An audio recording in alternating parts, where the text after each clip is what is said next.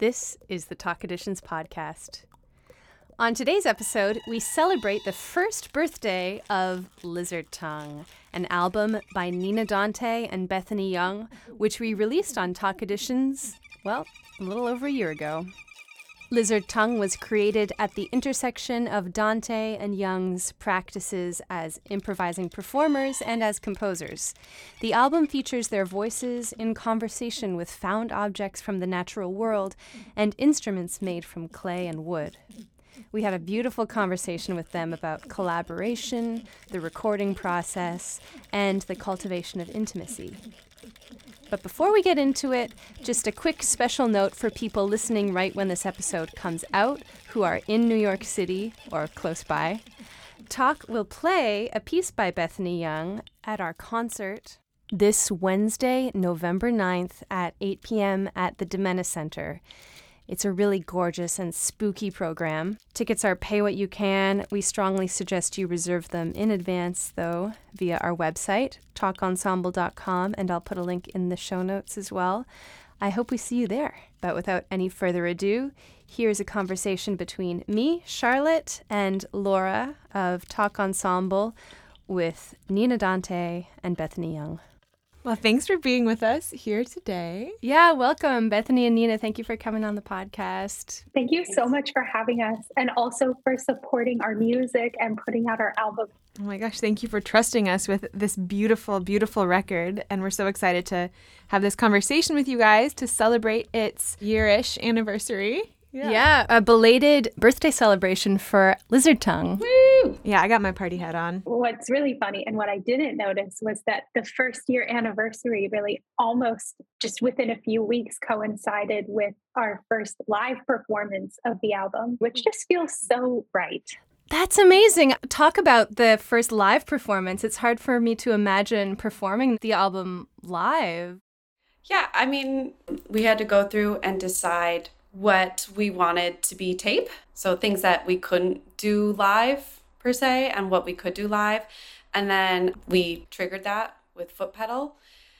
And we came up with a choreography for everything. We really felt that it should have some very striking visual component if we're going to bring it to the live scenario. That was like a very new creative territory for both of us. That was really exciting. Could I ask y'all to describe some of this visual choreography?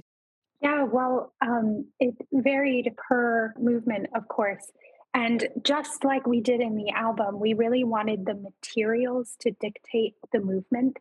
And it was really interesting because once we started practicing the piece and working with the entities from the natural world again, the movements became very clear to us what we needed to do. So, um, for instance, in uh, the shells dance, there's a lot of rhythmic material tapping shells and also holding um, strings of shells that Bethany made. And we were doing some walking in circles and kind of motions up with the hand as we shake the um, shells, like moving the hand up to the sky and then kind of crashing it back down with the emphasis of, of the rhythm that came out in that moment. And actually, oh, Bethany, tell them about the living leaves. Well, I think one thing we were thinking about was this spectrum of intimacy and how that related to spatialization. So, on a track that seemed more close mic'd or intimate in sonic character, we then wanted to work with a spatialization either where we were very close to each other or close to audience members. So, in this part where we use these living leaves, I went out into a courtyard and cut all the weeds back and made like a little bouquet and in the performance danced with them like swooshing them around in various physical formations near the audience members heads. So you could like walk out into the path of the audience. And so that created sort of an intimacy between me as a performer in that moment, while Nina was at a more distant location. So it's kind of a reimagining of the reverb effect from the album in terms of locale. I'm wondering when y'all were working on this album and producing it and sculpting the sounds that show up on it with the reverb and all the different you know, processing things that might be happening. Was intimacy what you had in mind when you were sculpting with the reverb? And if so, what the importance of intimacy in this specific work is? Oh, that's such a beautiful question. I don't want to entirely speak for Bethany, but I think we're on a similar page with this that the album is actually based on an intimacy with the world. Of course, the centerpiece of the album is our voices interacting with different entities from the natural world stones, wood, living leaves, some flutes made out of bamboo, pebbles that we over time formed personal relationships with these specific materials just by working with them over time, which for us, I think stood in for a larger intimacy with the world where these all these objects come from, where we come from, of course. Mm-hmm. Bethany was really the mastermind behind the the sound of the album itself, behind the sort mixing. of the technological aspect, yeah. the mixing and things like that. So it was important to us for the sound to be a world so that you felt like just another creature in the world surrounded by the sounds. And I do think she did a lot of beautiful work with panning and a very delicate work with reverb that I think allows that to happen in the album. But she could probably speak about that more in depth than I can. Well, I think there's also this element of intimacy in the sense of like you're entering a psyche that exists between both of us and our relationship, like the psyche of not Bethany or Nina, but Nina plus Bethany plus this whole concept. And also, Nina and I haven't really worked this closely before this album. So, in that sense, we were drawing into the intimacy of our own artistic relationship as well, kind of expanding that to the next level. Right, Bethany, your your training is more as a composer and Nina's training is more as a vocalist. So in that relationship it's usually pretty clear like the composer makes the plan and the performer helps to execute it, but how can you describe more about how your roles might have been different on this project? It was actually very equal. I don't know if you agree, Nina, but I think we were making decisions consistently throughout equally. I don't think I was more the composer or the singer or Nina more the singer. We, we were actually just kind of drawing on each other's strengths in each realm. So, like, Nina has different strengths as a vocalist than I do, obviously. And I have different strengths as a composer, but we were working very much in, I don't even want to say parallel, it was very symbiotic.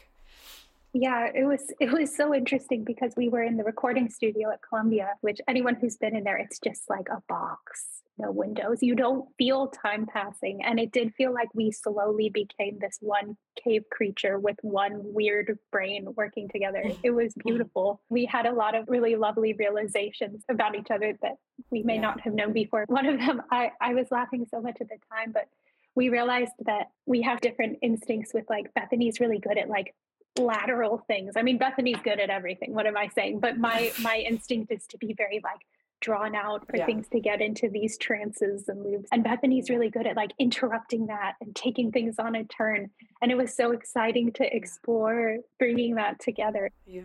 I'm wondering if you guys could describe a little bit more the process of creation. We've gotten into it a little bit. Y'all became a cave person in the Columbia Computer Music Studios. But how much um, pre planning went into it? How much really had to come out of the natural elements that you found? Or were you looking for specific things when you went out to collect the natural objects you were working with? Maybe I can talk first about what we did before we got into the studio because almost everything happened in the studio, which was really exciting. But before that, we did meet several times and we just got together and we brought all of these natural entities that we had been collecting over time or that we had gone out recently thinking they might work well with us and what we wanted to do.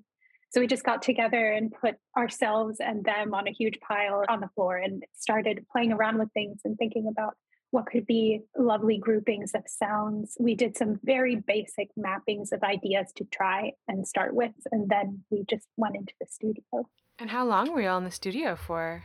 Oh God, I don't know. It was. I asked that because I feel like I remember y'all being there for a, days. Yeah. yeah. Well, Laura, you and I were were roommates at the time, and I felt like I was telling you for months, oh, yeah, I was just in the studio with Bethany working on this. You must have gotten so sick of hearing that. No, everything it always filled me with delight, but I still have no no concept of how long that process actually took. No, I don't think I know. It was a summer, actually. The full summer. I think it was like the summer of 2019. I remember being very hot a lot while we were walking mm. to the studio with armfuls yeah. of dried twigs. So we were working for like several months, maybe once once a week, once or twice a week. What sounds are people hearing on the record? What did you collect? I think we both kind of had weird collections of items. I have jawbones from somewhere I found. I was on a hike in Colorado and brought them home on a plane with the flesh still partially intact. and then I boiled it, and so it was sterile by the time we. by the time we performed on them. We like those high risk performances. Leave the flesh on, you know? Important details to know. And then there is some seed pods that I collected along the river here the Hudson. Nina, you had hay. Yeah, dried corn. Actually, something interesting about dried corn is that not only is the corn itself a wonderful sound if you scrape it, but also the husks themselves, if they're kept on there and they're dry, they make the crackling sound of fire, mm, which is yeah. such a beautiful, delirious sound, very delicate, kind of high and sparkly. So, mm. um, yeah, and we had a lot of shells too. I yeah. prepared some clam shells, and Bethany had made these two instruments just of shells on strings and then stones on strings. And the sticks. Oh, yeah. And then a big bundle of sticks on strings. So you could really use them in play with each other. So that's all on there. And then, of course, we we did a lot of different things with our voices. We tried to use as wide a gambit as we could. And there's very little transformation done technologically with the voices, although we did a little bit here and there. But I think my favorite thing we did with our voices on the album was singing into water. It just makes the best sound. You get the bubbles. It's very rich and crocodilian sounding. How did you? I know both of you, this isn't the first time that you've used materials from the natural world in your musical process, but can you remember what started you down that path of seeking an intimacy with nature as part of your musical practice? Bethany, you have a much longer history with that than I do, actually. Well, I think just by nature of wanting to work with found objects in my music, and then that included natural objects and not natural objects, and then I became, I would say, more attached to the natural objects, and then thinking more and more about the visuals, I guess the symbolism of those objects with relation to climate change for me, this is a journey that I started pretty recently in the past several years. And I think for me, it was born more out of a desire to kind of connect with the lineage of music. Because, of course, like the oldest instruments that we have, they're made out of the bones of animals, they're, they were made out of wood. Like it all came from the world. And I, I, my belief is that music was sort of a mediation between humanity and the wild world, a way of speaking back to the world that speaks in so many languages and in so many ways.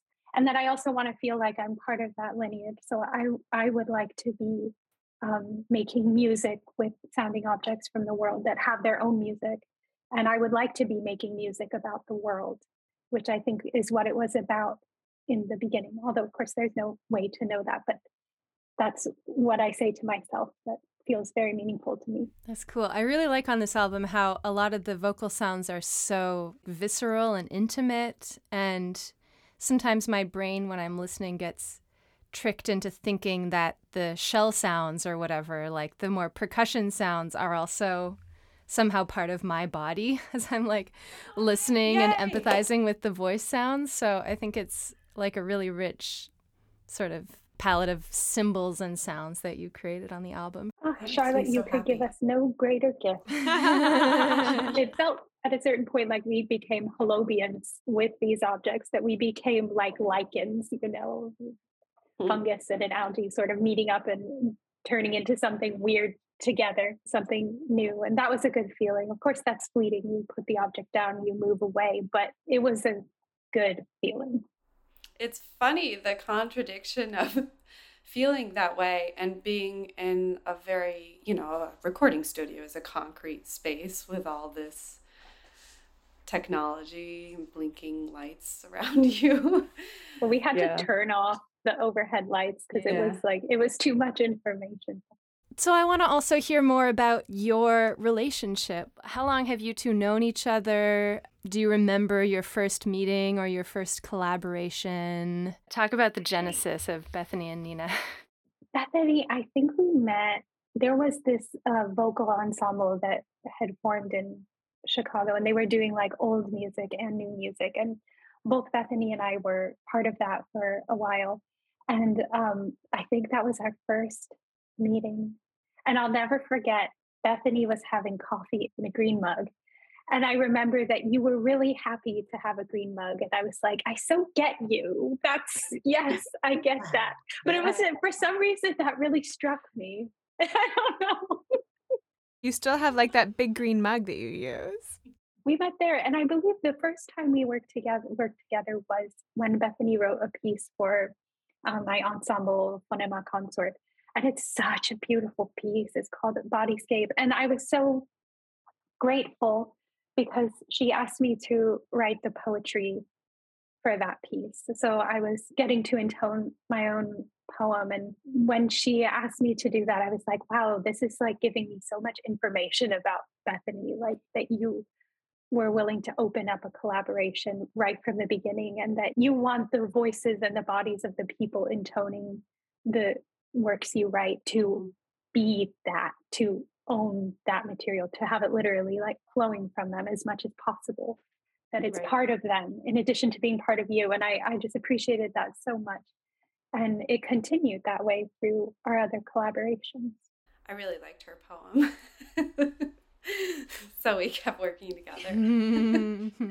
Yeah, and then Bethany um, wrote a wonderful solo voice piece for me called Ala Margot. And she had asked me also to write text for that. And I, I wrote this text based on a dream, which of course it's always so interesting to share a dream with another person because we all have our own symbologies in our mind, our ways of interpreting dreams. But I was like, this dream is safe in the hands of Bethany Younge.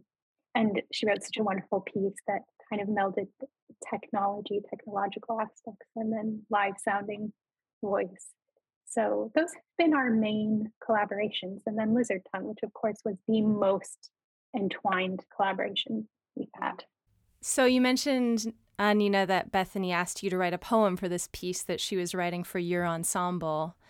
Can you talk about how unusual that is in your experience of working with composers? Why did that stand out to you? Just assuming that maybe not everybody listening to this podcast is like in the middle of the new music world. Like, why did that stand out? Well, you know, I have interacted in that way with composers before. Actually, Bethany's partner, Pablo Chin, I've written some text for him as well. Um, but it, it's interesting because Pablo and I have been making music together for a long time since 2011. So we already had a very rich musical collaboration. We trusted each other. There wasn't like a question mark, like, oh, is this going to work? You know? Um, but I think with Bethany, we knew each other, but I think you were also engaging in a bit of a risk there. Like you wanted to engage with this, like going through a question mark.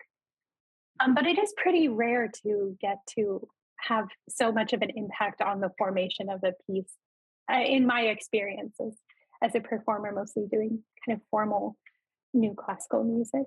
But I, I mean, I also, Nina, it, it was a risk because we hadn't worked before together, but I also knew Nina's practice just by seeing her perform so often. Um, and I knew her energy on stage. And my husband Pablo told me about her poetry, and I knew some of that. And so it was a risk, but I also kind of knew what I was signing up for. Um, and you made something really beautiful. And then also, that score has a lot of freedom too for you to in body bodyscape in particular for you to imbue your own artistic rendering and you took that and ran with it too so match made in heaven. It really was. I know. I don't think anyone was worried about it. But it, it it is so it is so nice to like as a composer open the doors to the creative psyche of the performers who are going to be performing the piece to ask for their psyche to be involved in the creation of the piece. That's so meaningful. It's such a beautiful process and it really deepens intimacy, again, to use that word, between composer, performer, creator, and creator, which is cool. Okay, and what about right now, zooming back to the present? You mentioned that you recently did a live performance of Lizard Tongue. What else are both of you working on right now? What's coming up in the future that people can keep an eye out for? Well, we don't have any collaborative work right now on the books. I'm sure that that will happen again soon. I mean, I want to tour Lizard Tongue Oh. at some point. So that is a you know a brewing dream of mine, especially after now having done it. We'll have documentation of it. Um, Well, that would be such a beautiful opportunity for us to also like continue to expand our understanding of the physicality of the piece, how it Yeah. flows, the movement aspect, the theater aspect, um, which it felt like we were probably just scratching the surface in this 1st Mhm. performance that it could go.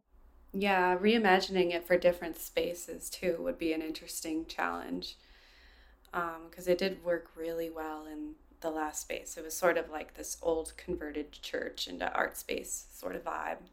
My big personal project right now is actually a digital project. It's it's on Instagram and also TikTok, but it's it's called The Snake Said to the River, where I'm singing a lot of different folk songs and telling stories and reciting poetry and doing plant IDs and nature discussions roo- rooted in the place where I live in the Pacific Northwest. So my life is a big broth of plants and folk creation and the harp right now, in addition to the work that I do in new music and teaching as well, which is a joy. It's a nice mix. What is coming up for you, Bethany? Um, well, right now, I'm trying to write my dissertation. I am composing, just not as much as I would like to. I'm working on this series that is not for any ensemble in particular. It's called Atavist series. So, this particular piece is for three performing bodies. And so they use their voice. That's my son crying in the background. And so they use their voice and then they do certain movements that impact their voice in certain ways. So it's a it's sort of a theatrical thing as well. And then there are electron live uh well this version there's tape electronics, but other versions will have live. So that's what I'm working on. If you don't mind me asking a question, could you tell us what's up next for Attack Editions? I'm curious if you have anything on its way. Yeah, right now, TAK Editions is like largely revolving around the podcast. We just had the finally like the long postponed um, release event for a release with Ashkan Behzadi for the song cycle that he composed for us called Love, Crystal, and Stone, which is based off of the poetry of Federico Garcia Lorca, translations by Ahmad Shamlu. And that release took the form of a hybrid book and CD. The book, of course, comprised the poetry in its original Spanish and in Shamlu's Farsi translations, as well as an original essay written for the project by Saharnaz Samanajayed.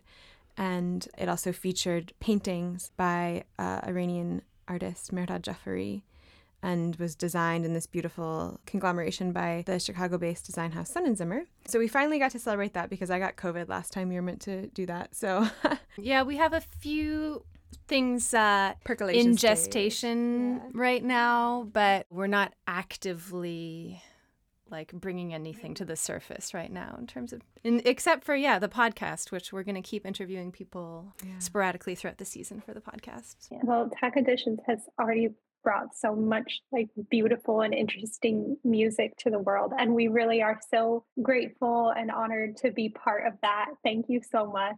Thank you guys. I think one thing that would be kind of interesting to talk about if we have time the recording industry is um, no surprises here, an overwhelmingly male zone. Yeah, especially in terms of actual people in recording studios who work in recording studios. It's one of the most male dominated careers in in America. And, folks who run labels, it's certainly even our field, you know, it's like most people who are running labels are men. Mhm. Um, So it's really cool that Bethany that you mixed this album yourself. And so I was just wondering, do you have any advice to any non-male identified people who are interested in doing having more control over their own recording process?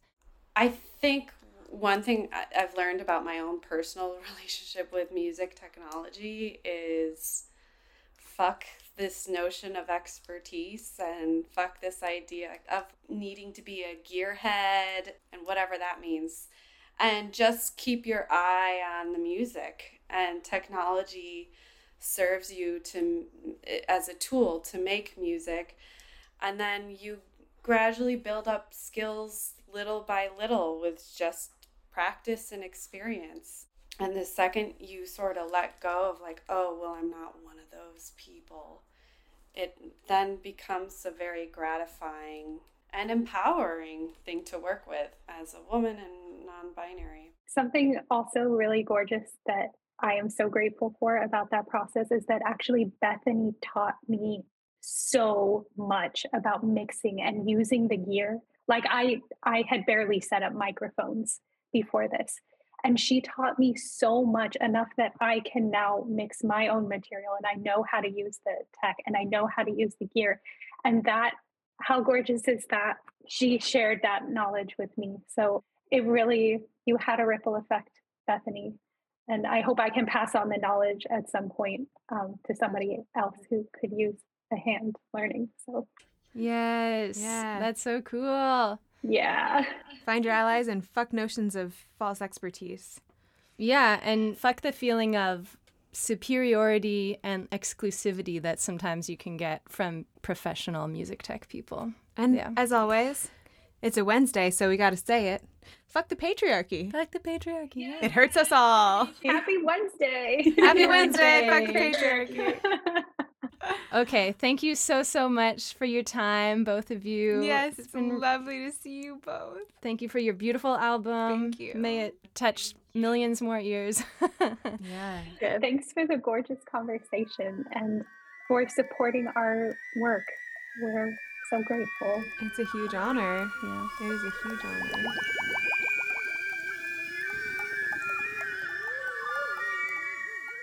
This has been the TAK Editions podcast, episode 29, with Nina Dante and Bethany Younge celebrating their album Lizard Tongue. This episode was edited by me, Charlotte Mundy, and produced by me and Marina Kifferstein. If you enjoyed this podcast, please rate it. Please subscribe. Please tell friends about it. Post about it on social media. Because, of course, the more people we have listening to the podcast, the more motivated we are to put out new episodes for y'all. You can hear the album by clicking the link in our show notes or searching Lizard Tongue on bandcamp.com. You can see more of Nina Dante's work at The Snake Said to the River by searching that username on Instagram or TikTok. And you can find more information about Bethany at her website, bethanyyounge.com. And if you're in New York, maybe we'll see you on November 9th, this Wednesday, at the Mena Center, where we'll perform At Midnight I Walked to the Middle of the Desert by Bethany Younge, along with works by Hannah Kendall, Lewis Nielsen, and Golnaz Shariatzadeh. Thanks for listening.